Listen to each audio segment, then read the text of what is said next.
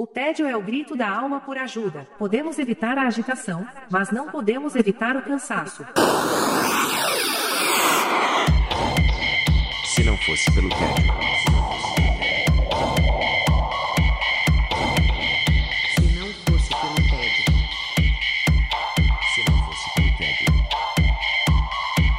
Se não fosse pelo tédio, como se poderia curar? Como se poderia curar? Os disparates que o amor causa.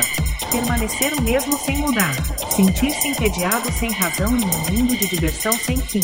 Sentir-se cheio entre os famintos. Encharcado com as mesmas coisas dia após dia. E seu estômago revoltado para não passar fome, para não passar